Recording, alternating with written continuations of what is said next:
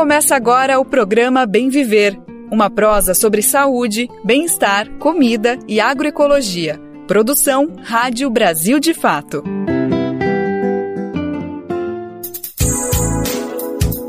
E hoje é quarta-feira, dia 26 de abril de 2023. Eu sou Lucas Weber e vamos juntos e juntas para mais uma edição do nosso programa Bem Viver.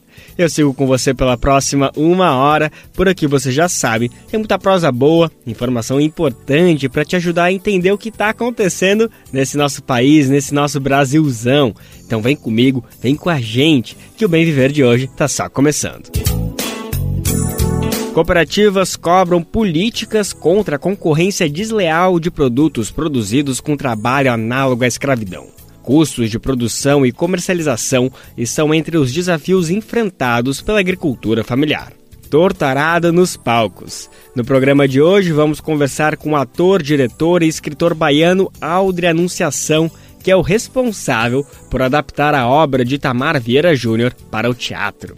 E no final do programa vamos conhecer os cogumelos Yanomami, nativos da floresta amazônica. Brasil de Fato 20 anos. Apoie e lute.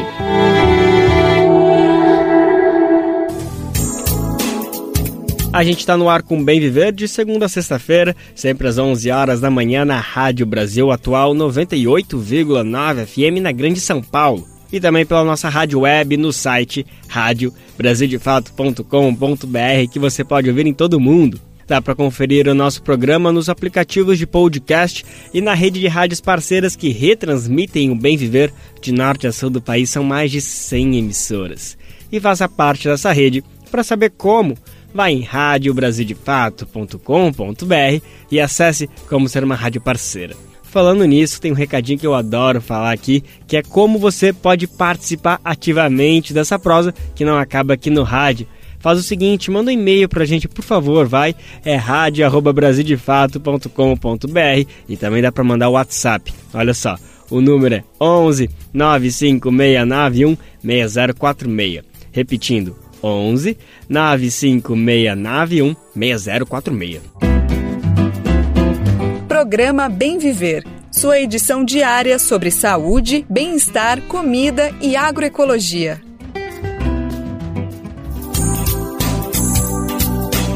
Caso dos 207 trabalhadores resgatados em condições análogas à escravidão na Serra Gaúcha em fevereiro desse ano chamou a atenção da mídia e da sociedade para esse problema. Submeter funcionários à situação degradante de trabalho não é nenhuma novidade no Brasil. Mas esse episódio ganhou as manchetes de jornais e das redes sociais também, por envolver grandes vinícolas com produtos populares no mercado o fato levou muita gente a se questionar sobre a cadeia produtiva dos alimentos que consome.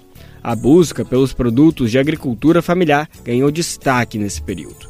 As pequenas produções são, na maioria das vezes, orgânicas e de base agroecológica, bom para os agricultores e agricultoras e também para o meio ambiente. Mas afinal, o que impede que esses alimentos estejam na casa das pessoas? É comum, ao fazer essa pergunta, que a resposta esteja no custo, no dinheiro, quanto vale tudo isso. Esses alimentos muitas das vezes são realmente mais caros em relação aos que estão nas prateleiras dos grandes supermercados. Mas é importante refletir sobre o porquê e quais são os caminhos para que eles se tornem mais acessíveis. E não, não precisa de trabalho análogo à escravidão. O que faltam são incentivos à produção e comercialização desses alimentos. Vamos saber mais detalhes na reportagem de Gabriela Moncal, com locução de Douglas Matos. Se o um impacto negativo para empresas flagradas submetendo trabalhadores à escravidão contemporânea afeta a imagem delas, como é o caso da Aurora, Salton e Garibaldi, envolvidas no escândalo das vinícolas do Rio Grande do Sul, isso não significa que os produtos dessas marcas deixam de ser hegemônicos nas prateleiras de supermercado. Por vezes, pessoas que se preocupam em boicotar produtos relacionados a violações de direitos enfrentam dificuldades para encontrar alternativas, seja pelo preço elevado ou por não achar nas gôndolas. Carla Guindani, sócia-diretora da Raízes do Campo, empresa que reúne cooperativas de cerca de 1.540 famílias, destaca os bloqueios que precisam ser furados para a comercialização da agricultura familiar no varejo. Atualmente, segundo ela, a falta de fomento público à agroecologia e a remuneração justa dos trabalhadores tornam desleal a competição com o preço de produtos vinculados à superexploração. De vez em quando as pessoas perguntam: ah, mas por que, é mais caro? É, porque é mais caro produzir na agricultura familiar do que você produzir é, no agronegócio. Primeiro, o agronegócio ele tem um, um financiamento muito maior, um investimento muito maior, né? É, e, e, e, uma tecnologia de produção muito bem estruturada, muito adequada para esse é, para esse modelo produtivo, né? Na agricultura familiar, não, são pequenas produções, é, você não tem implementos e maquinários agrícolas adequados, então muito do trabalho é manual. Então a gente quis trazer essa história da agricultura familiar contando isso para o consumidor e trazendo para o consumidor a consciência de que 80% do que é consumido hoje da alimentação é produzida pela agricultura familiar nessas condições difíceis. Então, não dá para a gente comparar o que o agronegócio produz com o que a agricultura familiar produz. É muito mais complexo e muito mais difícil a produção da agricultura familiar. Ainda assim, 80% do que é consumido hoje em alimentação no país é produzido pela agricultura familiar, em condições difíceis. Carla Guindani explica que não dá para comparar o que o agronegócio produz com o que a agricultura familiar produz, porque o trabalho dos pequenos agricultores é muito mais difícil e complexo. De acordo com ela, a Raízes do Campo tem um objetivo que vai além do alimento orgânico, apresentando o conceito de agroecologia, que é a produção realizada de forma sustentável, com respeito ao meio ambiente e com responsabilidade social. Guindani ressalta que o maior desafio para entrar no varejo hoje é trazer para o debate a responsabilidade dos vendedores sobre o modelo de produção e valorizar a agroecologia, sem ignorar a margem de lucro. Nesse contexto, para ela, só há uma forma de fazer com que a competição entre produtos da agricultura familiar e do agronegócio seja menos desleal o governo tem que investir é, na agricultura familiar. Da mesma forma que subsidia e financia a produção do agronegócio, a agricultura familiar ela precisa ser subsidiada e ela precisa ter investimento. Então, precisa ter assistência técnica, precisa ter itinerário técnico eficiente, precisa ter implementos agrícolas adequados para a produção. Para exemplificar a importância do fomento à agroecologia, Carla Guindani cita os sucos integrais de uva que são produzidos na região da Serra Gaúcha.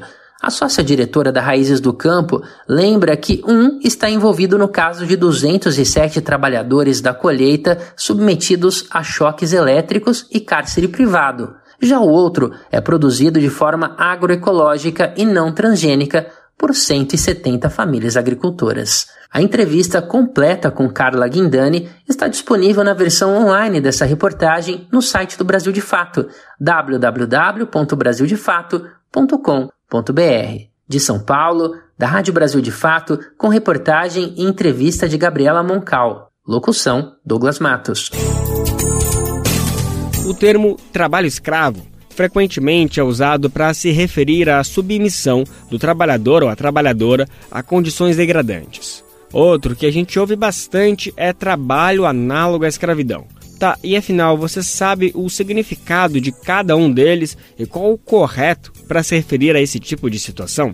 A gente vai descobrir agora na reportagem de Felipe Capella, da Rádio USP. Segundo o artigo 149 do Código Penal Brasileiro, o trabalho análogo à escravidão é caracterizado pela submissão de alguém a trabalhos forçados ou a jornadas exaustivas, quer sujeitando-o a condições degradantes de trabalho, quer restringindo, por qualquer meio, sua locomoção em razão de dívida contraída com o empregador ou seu preposto.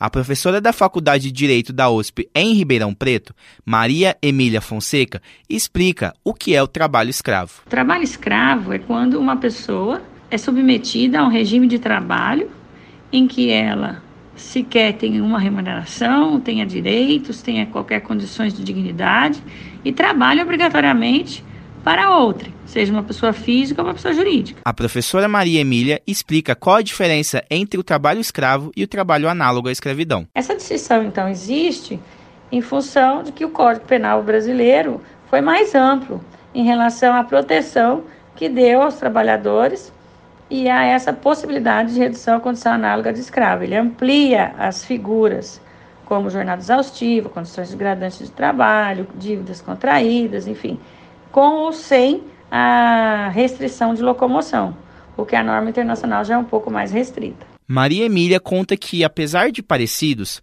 os dois termos devem ser empregados de forma diferente. Atualmente, os dois termos são utilizados.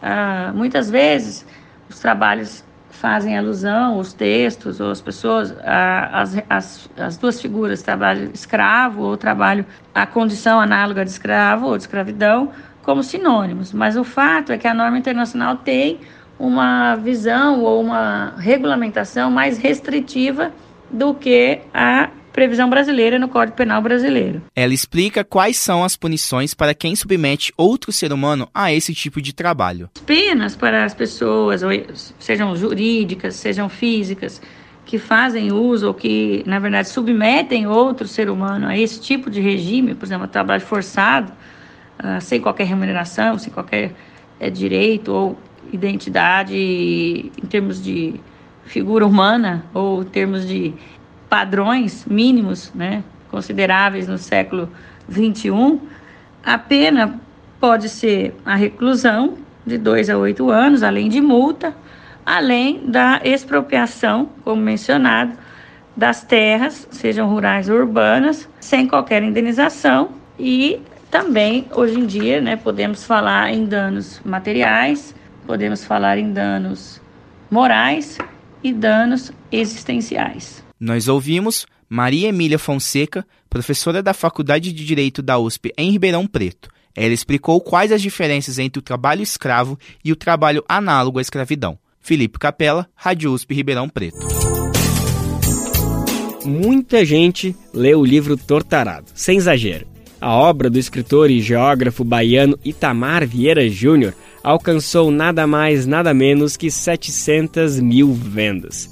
Parte desse número foi do próprio governo federal. Mas, mesmo descontando esse dado, o número segue sendo expressivo. Para você ter ideia, a obra está à venda em 24 países, é um fenômeno. Essa semana, o autor lançou a nova obra dele, Salvar o Fogo, que também se passa no interior da Bahia, retratando a vida de uma família.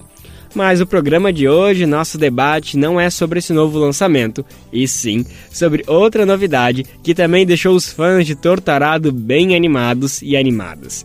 É a adaptação que o livro vai receber para o teatro. Com a expectativa de ser lançado para o início do ano que vem, o livro vai ganhar a versão nos grandes palcos. Quem vai comandar esse processo delicado de adaptação é o ator, diretor e escritor Aldri Anunciação também baiano, ele teve recentemente nas telonas, participando do filme Medida Provisória, dirigido por Lázaro Ramos, a partir justamente de uma peça de teatro escrita por Aldri Anunciação. Bom, agora o processo está diferente. É a quem está encarregado de fazer a adaptação e parte de um livro para uma peça de teatro. Eu conversei com ele, com a Aldre Anunciação, para saber mais detalhes desse processo e o que já tem de informações confirmadas sobre o espetáculo. E a gente confere agora esse papo que eu tive com ele.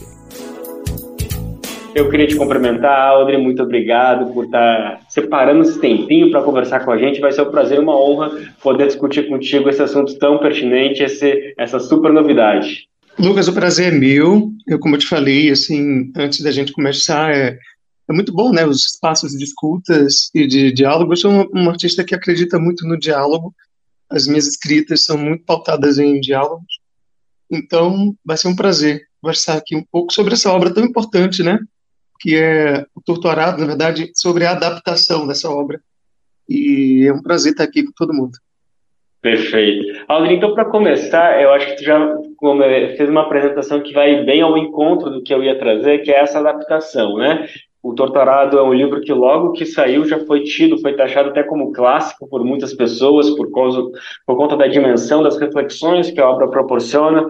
Então eu queria te ouvir um pouquinho sobre qual que é o Tortarado que você conheceu, qual que é o Tortarado que você teve esse ímpeto, essa vontade de fazer essa adaptação. É um livro que causa diversas reflexões, dependendo da pessoa, como que a obra provoca, que sentimentos ela provoca. Então eu queria ouvir um pouco de ti. Qual que é a sinopse do Torturado para ti? Ou melhor, qual que é a sinopse da adaptação de Torturado que vai para o teatro? Tu já consegue mais ou menos esmiuçar, trazer um pouquinho é, esse roteiro, essa sinopse para gente sobre o que, que essa, essa peça vai tratar?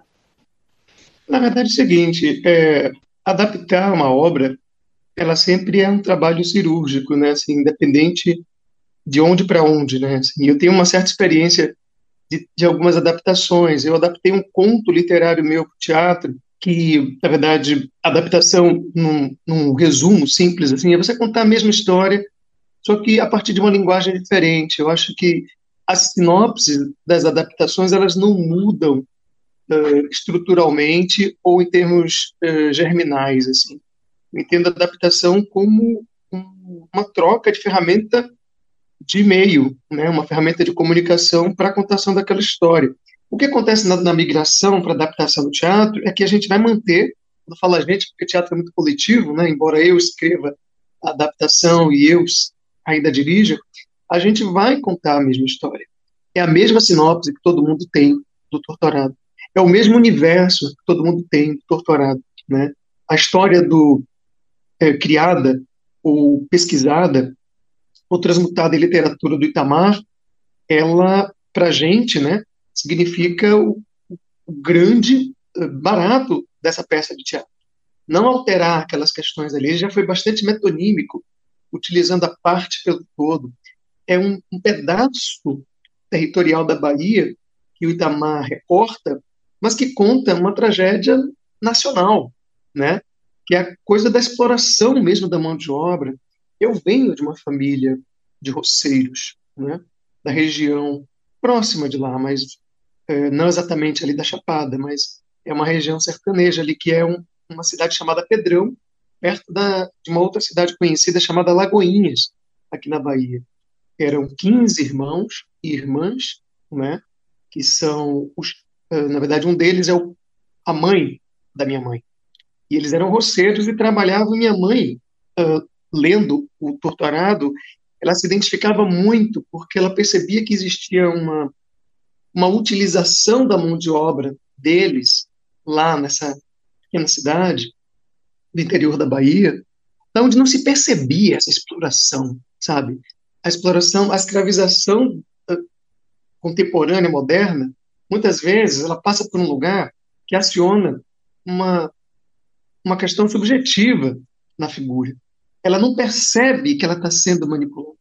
Ela não percebe que ela está sendo é, manobrada de modo a produzir além do que a força de trabalho dela permite e que isso não está tendo um, um, retorno de alguma forma. Os retornos caminham por lugares é, subterfúgios até afetivos, né? Até o afeto é utilizado nesse lugar. Por que, por que eu falo isso? Porque minha mãe lembrava da fazenda de seu Alfeu com certo carinho até. Seu Orfeu era a figura que abraçava a família da gente. Então, assim, a história do Itamar pega esses microcosmos assim para falar de algo nacional. Então, certamente, uma adaptação teatral ela vai contar a mesma história com as mesmas personagens, sabe? Com, o mesmo, com a mesma atmosfera. E é isso que, para mim, é o maior desafio. E aí já entra não muito no coletivo, mas talvez no Aldre. O meu, o meu desafio enquanto dramaturgo, né? transmutar uma literatura que está tão plasmada no imaginário de Lucas e de várias pessoas. Foram 700 mil exemplares né? É, vendidos e distribuídos pelo país. Então, assim, minimamente, esses exemplares significam várias subjetividades que tiveram acesso a essa história. E como é que essa história, Lucas, é acessada por cada um deles?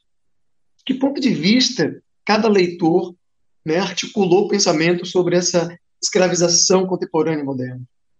Como é que ele recebeu isso? Porque a gente sabe que a mente humana é ampla e a, a diversidade de pensamentos são vários.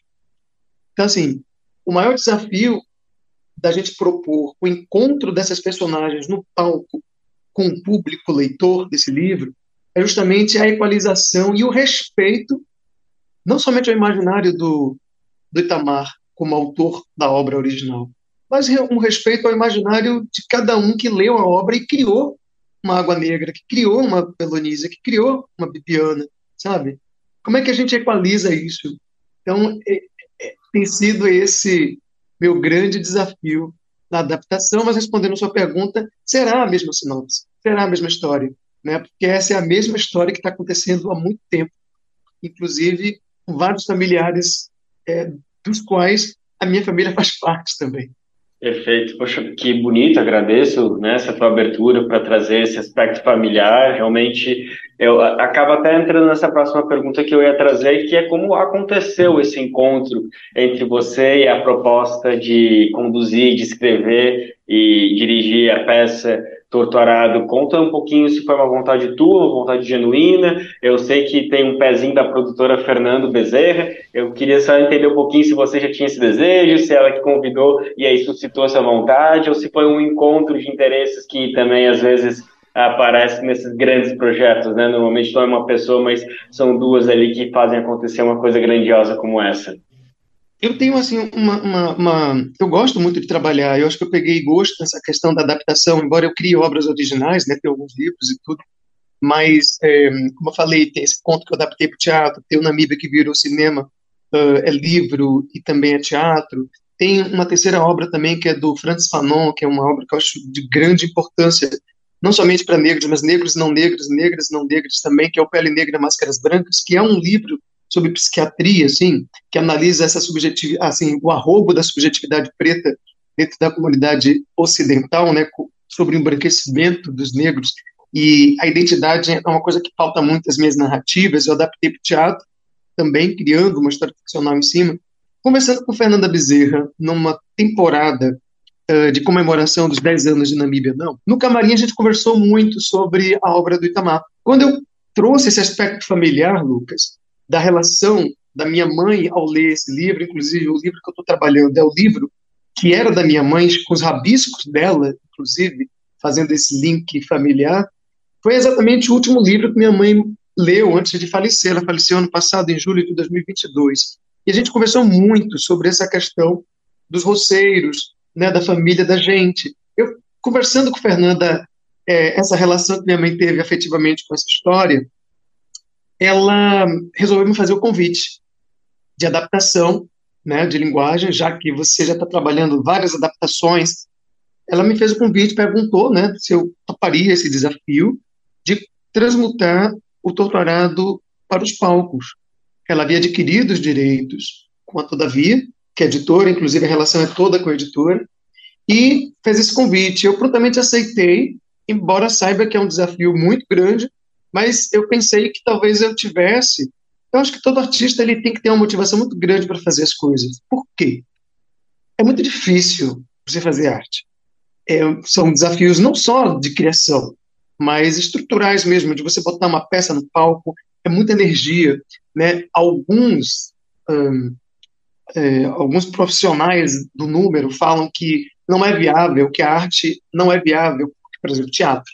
Né? Você pensa a quantidade que, que é gasta para fazer um espetáculo e o número de espectadores ali, que, sei lá, varia de 200 a mil pessoas. Os números, às vezes, é, trabalham contra as artes, né? como se ela não fosse rentável, não entendendo que a rentabilidade das artes não está exatamente no número, né? Nesse somatório de 2 mais 2 é igual a 4, mas está em outro lugar.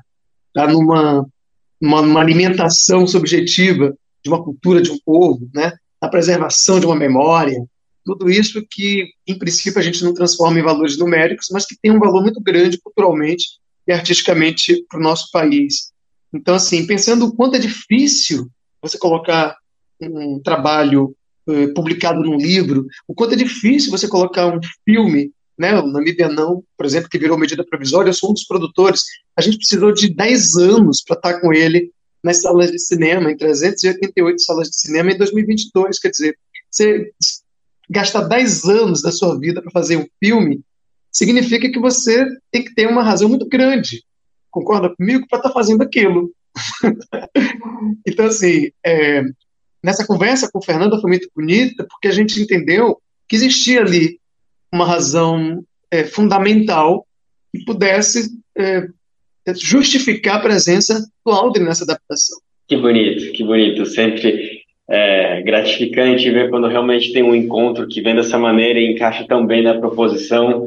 Alde, é, eu sei que ainda tem um ano, mais ou menos, para o lançamento da peça, está previsto para o primeiro semestre de 2024, pelo que eu vi, mas eu espero que tu entenda eu aqui nesse papel de jornalista, sou obrigado a fazer algumas perguntas um pouco ingratas e queria já saber se já tem alguns nomes que a gente pode confirmar das pessoas que talvez vão fazer parte dessa produção. O nome que eu queria te perguntar diretamente é justamente do Lázaro Ramos, vocês que já fizeram todas as produções juntas, o Namíbia não, ele te dirigindo, depois ele junto contigo no Medida Provisória, que você também acabou atuando, então já deu para ver que é uma dobradinha de muito sucesso, né? Então será que nesse grande projeto ele também pode estar por aí, ou você ainda nem começou a caminhar nesse, nesse mundo dos nomes, que com certeza tem muita gente interessante para colocar, para fazer esse papel? Eu acho que toda obra ela tem uma, uma dependência que é, muitas vezes a gente não consegue enxergar. As obras, elas, é, em tese, elas formam suas equipes. Eu acho que tem histórias que chamam pessoas, sabe, para estarem nela, assim. Eu lembro que eu quase estive na mesa de, de roteiro uh, da série Torturado, que vai ser na HBO, não pude estar, enfim. E de repente apareceu essa oportunidade, aí alguém falou assim, poxa, o Torturado estava atrás de você, a história estava atrás de ti, você tinha que estar tá é, reescrevendo essa história em alguma linguagem, de alguma forma. Eu acho que é um pouco por aí, assim, eu acho que, eu acho que uh, essa equipe do Torturado Teatro, ela vai se formar por si própria. No momento atual, eu estou no processo de sedução dessas personagens. Eu estou convocando essas personagens para a cena.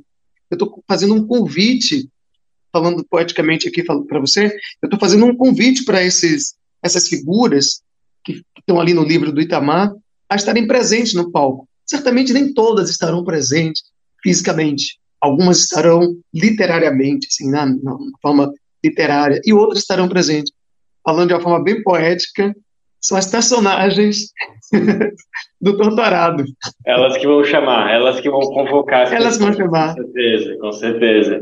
Aldri, mais uma pergunta que eu queria te fazer é sobre a sua relação com o Itamar Vieira Júnior. Queria saber se vocês já se conheciam antes desse projeto e qual que deve ser o papel dele aí, né? É, como que vai ser, quem que vai ser o pai da criança, fazendo mais uma brincadeirinha? Quanto que quanto de dedo ele vai poder colocar nessa peça, nesse roteiro aí, quanto que vai ser receptivo às, às percepções dele, ou de repente até ele já vai te dar todos os direitos e não vai querer intervir, porque, como tu bem disse, a adaptação também é uma forma de arte, tem que respeitar o trabalho do artista, então não sei se, queria entender um pouquinho como que vai ser essa construção a quatro mãos, a duas mãos, a duas mãos, mas com umas pitadinhas daqui, conta um pouquinho pra gente, por favor. Olha, o Itamar é um conterrâneo, né, é um artista muito querido, é uma pessoa muito aberta, você já conhece o Itamar, né, pelas entrevistas. Eu conheço o Tamar daqui, né, de relações assim, de festas, saraus, coisas aqui da Bahia. É, somos conhecidos um do outro, ele conhece o meu trabalho e eu conheço muito o trabalho dele. E o mais importante é isso, né, de estarmos no mesmo território, isso já é muito bacana, estamos todos na Bahia. É, a nossa tratativa é toda com a editora, mas é, intermediada também pelo Itamar. O Itamar ele aprova todo o projeto, o Itamar ele vai ter acesso um, a essa transcrição de texto, certamente. Ele vai ter um olhar dele, com certeza ele vai participar de notes. Quando falo notes, assim, ele vai dar a impressão dele, ele é um artista vivo, então adaptando uma obra de uma pessoa que está aí, não é um, uma pessoa que não está mais presente. E isso é um privilégio para qualquer projeto, você ter um autor da obra original do lado, que pode ser consultado a qualquer momento. Então, eu prevejo várias consultas a, ao Itamar, sim. É, não acredito que seja uma, um trabalho feito a, feito a quatro mãos, ainda em princípio, mas com certeza isso acordado entre a gente, o Itamar vai ter acesso a toda a escrita desse material e vai fazer as, as notações dele, com certeza, sobre esse material criado tão belamente por ele, assim, né? Esse prospecto da realidade que ele pegou e que transmutou literatura de forma tão divina. Então, resumindo, é: temos o autor vivo, graças a Deus, e ele vai fazer parte dessa história com certeza. A gente agradece mais uma vez a disponibilidade de Aldre Anunciação para falar aqui com a gente e deseja toda a sorte do mundo nesse difícil processo de adaptação, ainda mais de uma grande obra consagrada como foi Tortarado, que ganhou o Jabuti de 2020 como o melhor romance do ano. Inclusive, o Itamar Vieira Júnior deu entrevista para o Brasil de Fatos na época de lançamento do livro. Quem quiser conferir esse papo, pode procurar por Itamar Vieira Júnior no nosso site ou ir na matéria de divulgação do Bem Viver, que hoje tem lá o link para esse papo com Itamar Vieira Júnior. Você está ouvindo o programa Bem Viver, uma prosa sobre saúde, bem-estar, comida e agroecologia.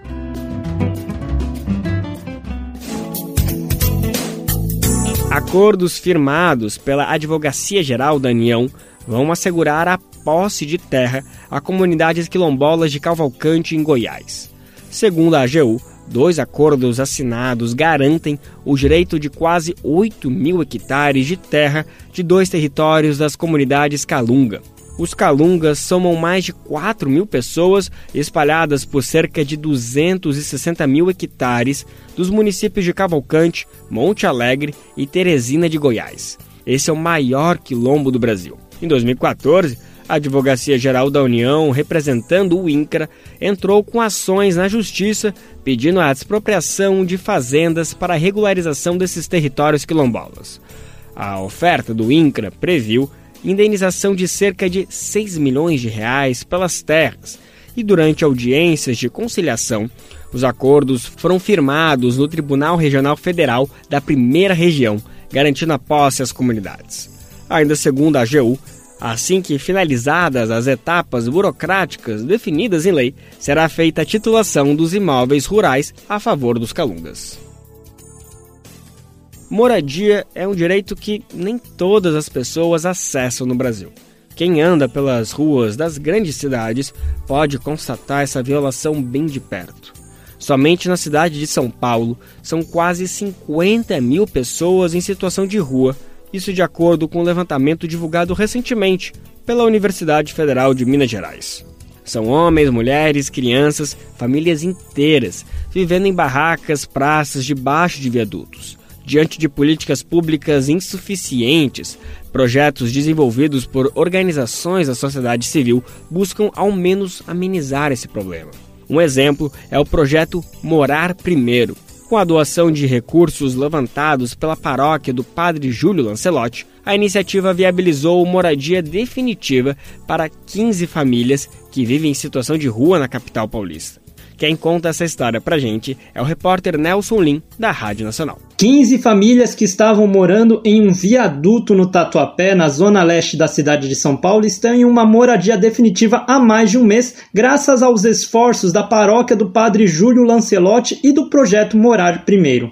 Este projeto segue experiências internacionais bem-sucedidas, o Housing First, que oferece moradia para pessoas em situação de rua para que elas possam ganhar autonomia e sair dessa condição e os resultados aos poucos vão aparecendo. De acordo com o levantamento do próprio projeto, um mês após a mudança, dos 60 adultos alocados nos apartamentos, 12 produziram currículos para entrevistas de emprego e 7 conseguiram trabalho.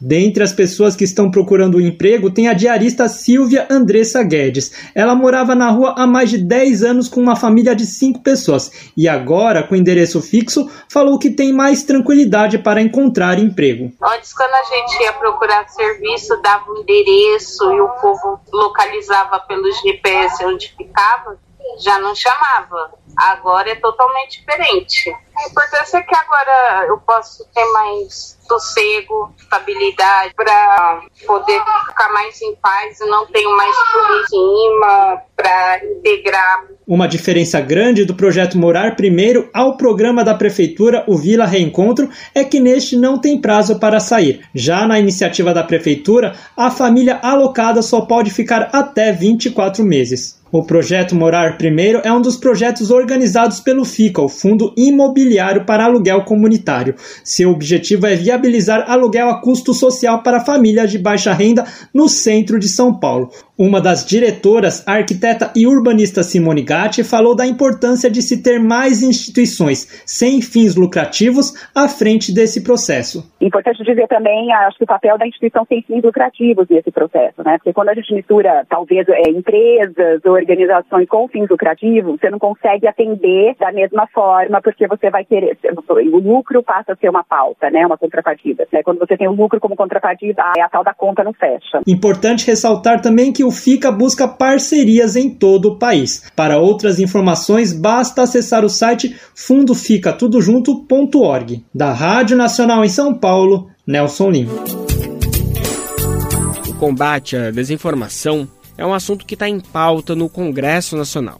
O projeto que instituiu a Lei Brasileira de Liberdade, Responsabilidade e Transparência na Internet pode entrar em pauta de votação ainda nessa semana.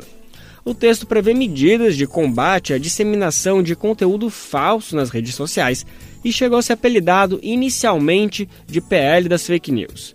Mas o conteúdo vai além e também responsabiliza empresas como Facebook, Twitter, WhatsApp e o Telegram por não tomar medidas para frear a disseminação de notícias falsas.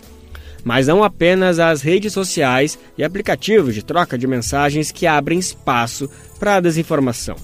Meios mais tradicionais, como o rádio e a televisão, também são canais para essas inserções. E acontece que, muitas vezes, essas informações distorcidas são expostas camufladas de simples opinião e sob justificativa de liberdade de expressão. Vai vendo, né? E não faltam exemplos, principalmente vindos de representantes da extrema-direita, discursos negacionistas, declarações que vão contra os direitos humanos.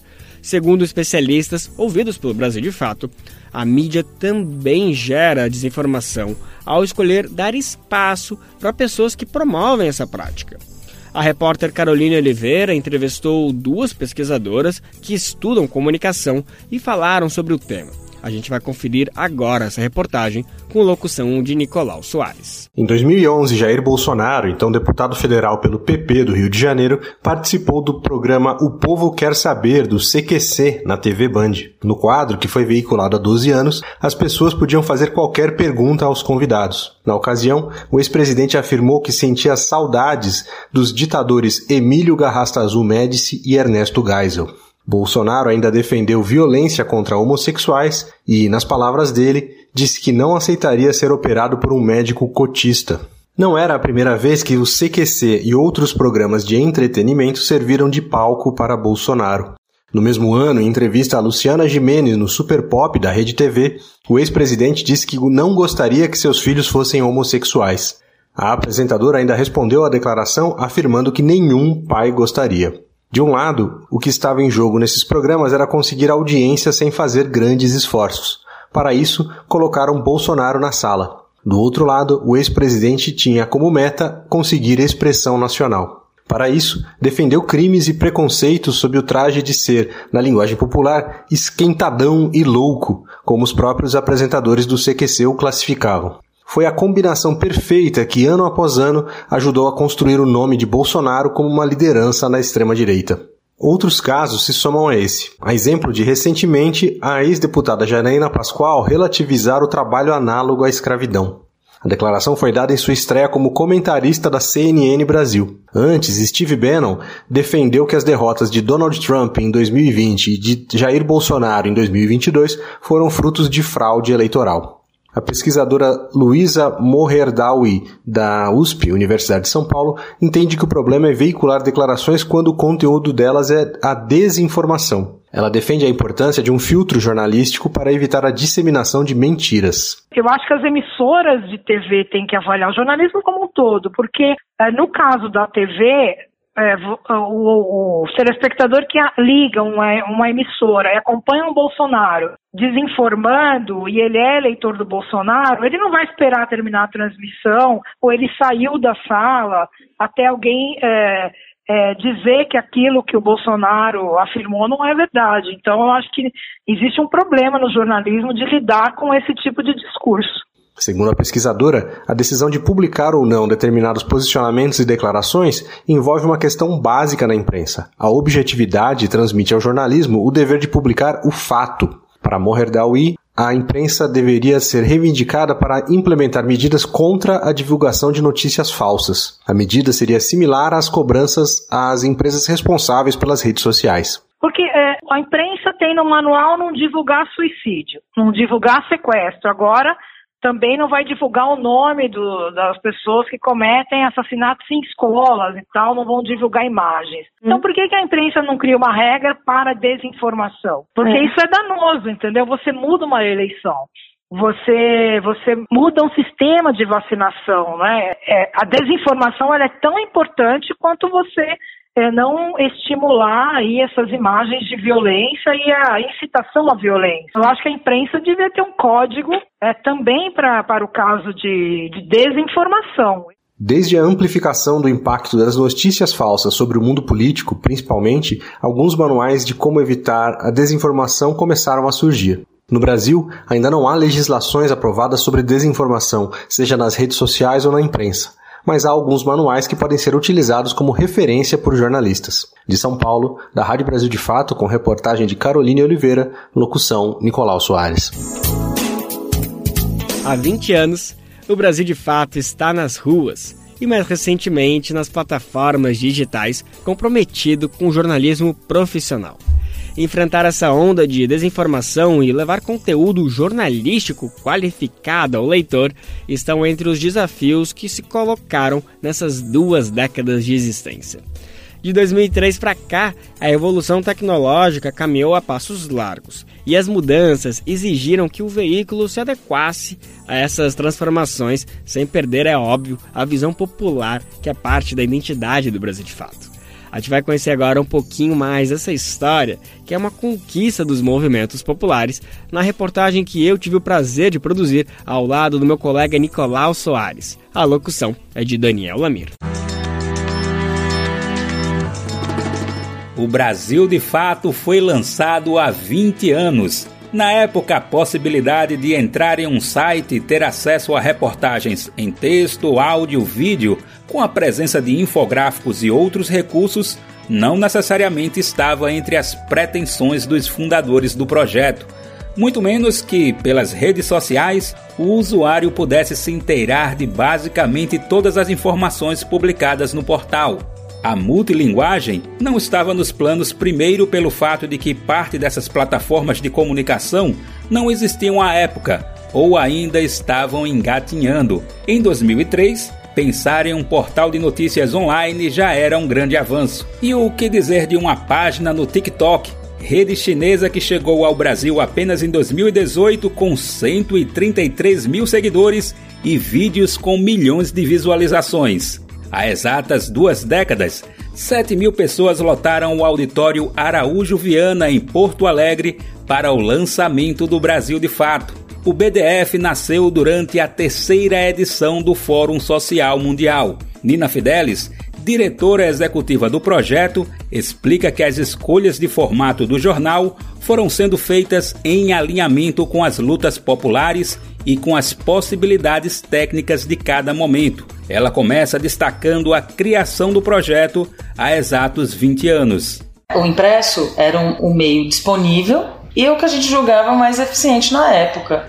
O tempo passou e Nina também registra a compreensão sobre o projeto ao longo dessas duas décadas. O Brasil de fato sempre foi respondendo a uma demanda de projeto popular, de entendimento e aí um alinhamento muito fino entre o projeto, as discussões de esquerda e a comunicação.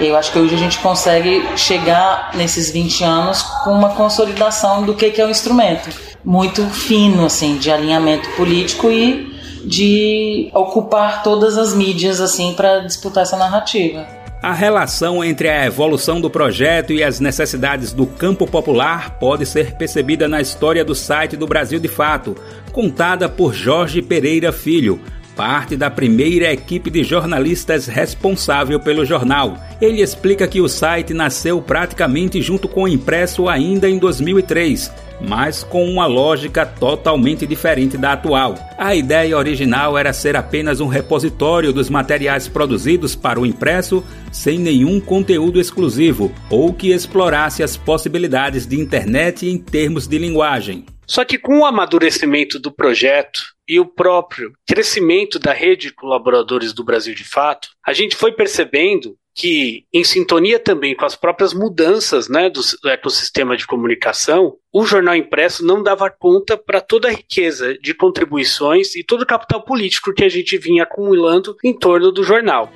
Isso se revela nas sugestões e até cobranças que vinham da rede de colaboradores do veículo em todo o país, uma série de militantes, comunicadores ou não, espalhados por todo o Brasil e que propunha pautas ligadas às suas realidades. Jorge lembra o período. O Brasil, de fato, ele tinha um capital político, e tem um capital político muito forte entre as organizações sociais e a esquerda brasileira. E por conta disso, a gente era muito procurado com é, sugestões de pauta, sugestões de texto, e tinham no meio do projeto da articulação da rede de colaboradores nacionais do veículo impresso uma sintonia muito grande com a agenda e com a dinâmica dos movimentos populares e as organizações sociais que faziam parte desse campo onde a gente estava inserido.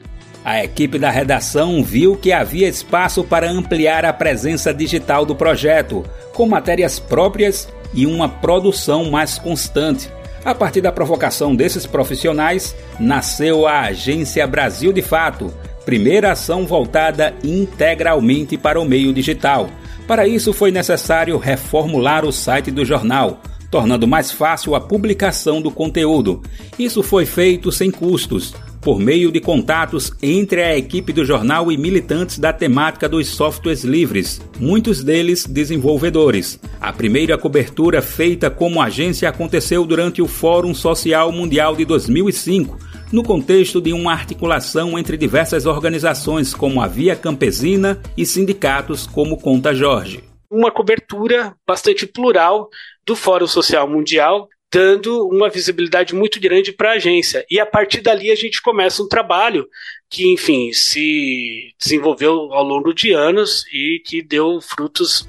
Jorge também destaca que o BDF manteve estratégias importantes de produção de conteúdo para ampliar o leque de narrativas disponíveis no jornalismo brasileiro. Eu me lembro que a gente fez coberturas em tempo real de eleições na Bolívia, na Venezuela, de processos políticos na Argentina, que os grandes veículos de comunicação não mantinham nenhum colaborador lá e o Brasil de fato tinha profissionais, às vezes exclusivamente enviados por nós mesmos.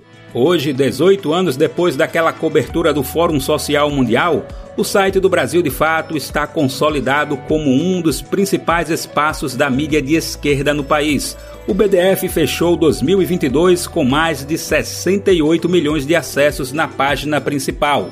Apenas em outubro, período das eleições, foram quase 14 milhões, mostrando a força do veículo em um momento central para o futuro do país entre veículos focados em coberturas específicas, especializados no acompanhamento de temas relacionados ao poder, como política, direito e economia, o BDF ficou em quinto lugar no mês de setembro de 2022. Além do portal na internet, o projeto atua com programas veiculados em TV aberta e no YouTube, conteúdo de rádio distribuído em centenas de emissoras no país, trabalho específico de redes sociais com produção diferenciada e tabloides especiais impressos. Nas redes sociais, o BDF está no Instagram, Facebook, YouTube, TikTok e Twitter. Somando todas as plataformas, o veículo passa de 1 bilhão e 700 mil seguidores. Na TV tradicional, o Brasil de Fato tem como principal parceria a TVT, que transmite em canal aberto por toda a região metropolitana de São Paulo. Além disso, em 2022, o conteúdo audiovisual do BDF foi veiculado em 13 TVs comunitárias educativas do país, abrangendo uma diversidade de formatos e abordagens, cobrindo não somente o Brasil, mas toda a América Latina e África. No rádio, o projeto segue firme como uma agência de produção e divulgação de reportagens. São quase 300 rádios cadastradas para receber algumas das produções diárias ou semanais do BDF. O site também registrou quase 100 mil downloads de reportagens em áudio, disponibilizadas gratuitamente no portal. Em números de ouvintes, foram mais de 4 milhões e meio de pessoas. Para José Arbex, primeiro editor do jornal e professor de comunicação da PUC de São Paulo, é impossível comparar o trabalho desenvolvido no projeto original com o que é feito hoje do ponto de vista técnico e operacional. Dá para comparar do ponto de vista da coerência, da coerência interna, da coerência ideológica, da proposta de projeto, etc. E tal. Eu acho que o jornal tá, tá, tá hoje está bem mais maduro, bem mais colado na realidade, na realidade brasileira do que, do que naquela época. Né? Quem acompanha o Brasil de Fato pode esperar sempre novas ideias, formatos, programas nas mais diversas linguagens, sempre com o compromisso do mais alto rigor jornalístico e a mesma coerência política e ideológica ancorada dos movimentos populares. Da Rádio Brasil de Fato, com reportagem de Nicolau Soares e Lucas Weber, de São Paulo. Locução: Daniel Lamir. Brasil de Fato 20 anos. Apoie e lute.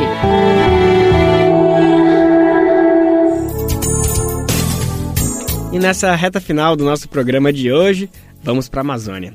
Essa viagem é para conhecer mais sobre a sabedoria indígena associada à rica biodiversidade do nosso país. Essas duas coisas juntas resultaram nos primeiros cogumelos nativos da floresta amazônica colocados no mercado brasileiro. A gente está falando dos cogumelos Yanomami. Eles são parte do conhecimento do povo e contribuem para a geração de renda das comunidades produtoras, revertendo o valor das vendas para elas. São 15 espécies de cogumelos oferecidas em duas apresentações cogumelos desidratados inteiros e cogumelos desidratados em pó, com sabores distintos e inéditos. Nossa, gente, deu uma vontade de provar isso agora. Toda essa diversidade resultou em um livro de receitas, o Umami, que traz preparos para o dia a dia com os cogumelos Yanomami. A variedade vai do nhoque de macaxeira ao quibe, gente, olha isso. A repórter Annelise Moreira preparou uma reportagem para a gente conhecer mais sobre o projeto que a gente vai conferir agora no quadro Alimenta Saúde. Que aproxega, vivente.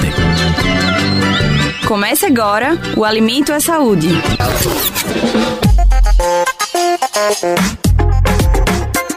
Eu sou do Piniquim, sou caiapó, sou curumim, tumbalalá Kaxinauá e Yanomami.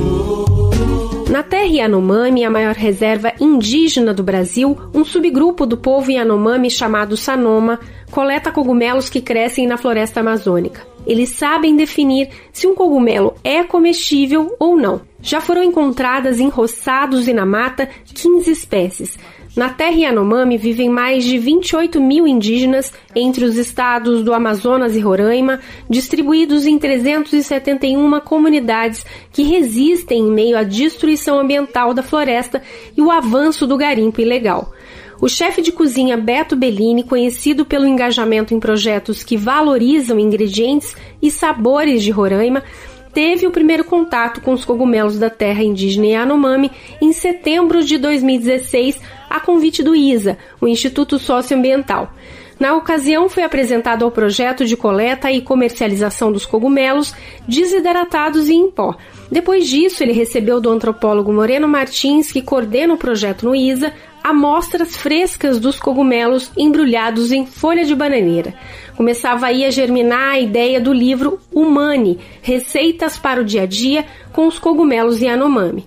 Ele passou a testar receitas que iam desde a entrada até a sobremesa usando os cogumelos. O Isa me pediu que a gente procurasse desenvolver receitas que tentassem incorporar de alguma forma esse ingrediente no dia a dia, né? receitas que pudessem ser desenvolvidas por qualquer pessoa em casa e tornar o ingrediente de certa forma popular, porque a proposta até então era um, um ingrediente novo, desconhecido, mas que tinha todo um apelo geográfico, cultural, etnológico, brasileiro.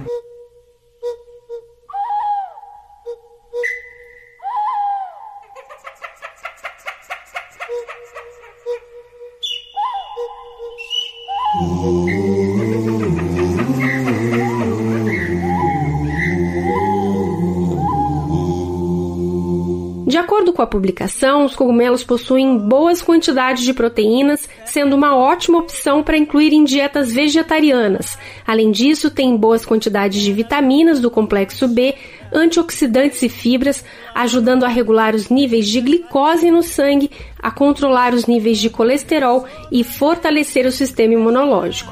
Com diferentes sabores, cores, texturas e aromas, de nhoque de macaxeira ao molho cremoso de cogumelo, panacota de cogumelo, akibe anomami, o livro reúne receitas de chefes de 10 estados, como Amazonas, Ceará e Espírito Santo, e tem o prefácio do chefe de cozinha Alex Atala. E aí, utilizando a nossa rede de contatos né, com outros colegas ao redor do Brasil, acabou que surgiu uma ideia de vamos ver se a gente não só desenvolve receitas, mas desenvolve um livro que possa estar tá trazendo essa valorização da comunidade indígena, do conhecimento tradicional indígena Yanomami, da valorização desse ingrediente, colocando ele como um ingrediente fácil de se trabalhar em receitas que, que fossem fáceis de serem reproduzidas popularmente no dia a dia.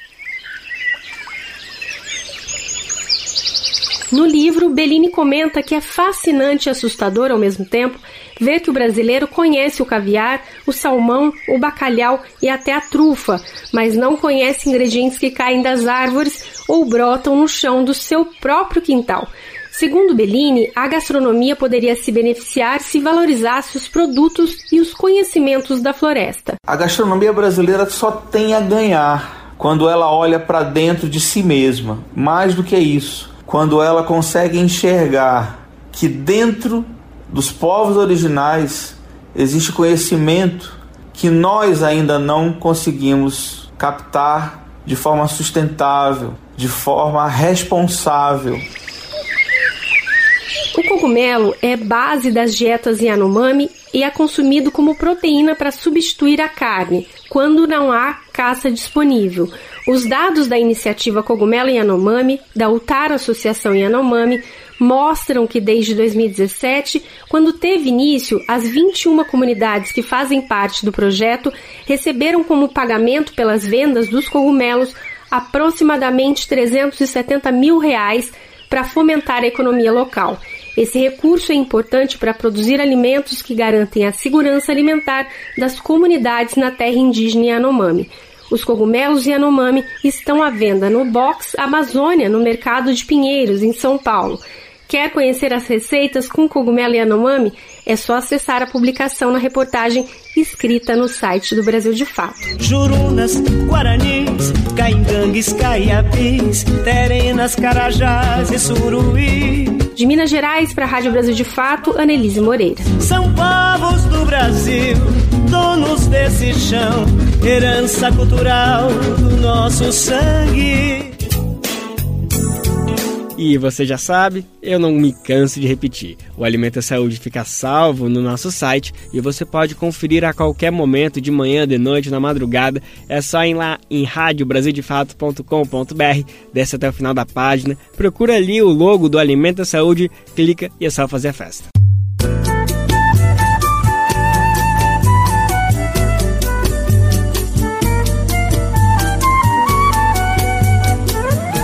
E vamos terminar o programa de hoje com música. Nascido no subúrbio nos melhores dias.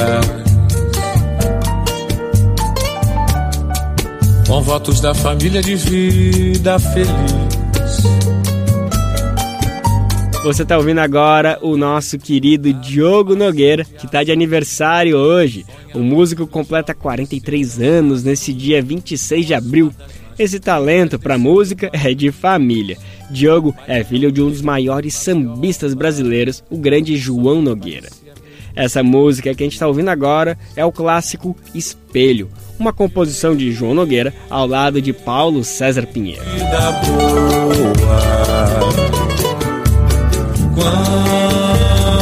Nosso Bem Viver de hoje fica por aqui. Amanhã temos encontro marcado nesse mesmo horário. Por favor, vem com a gente curtir mais uma edição inédita do programa, que amanhã, quinta-feira, promete, hein? E que vontade de tocar viola de verdade.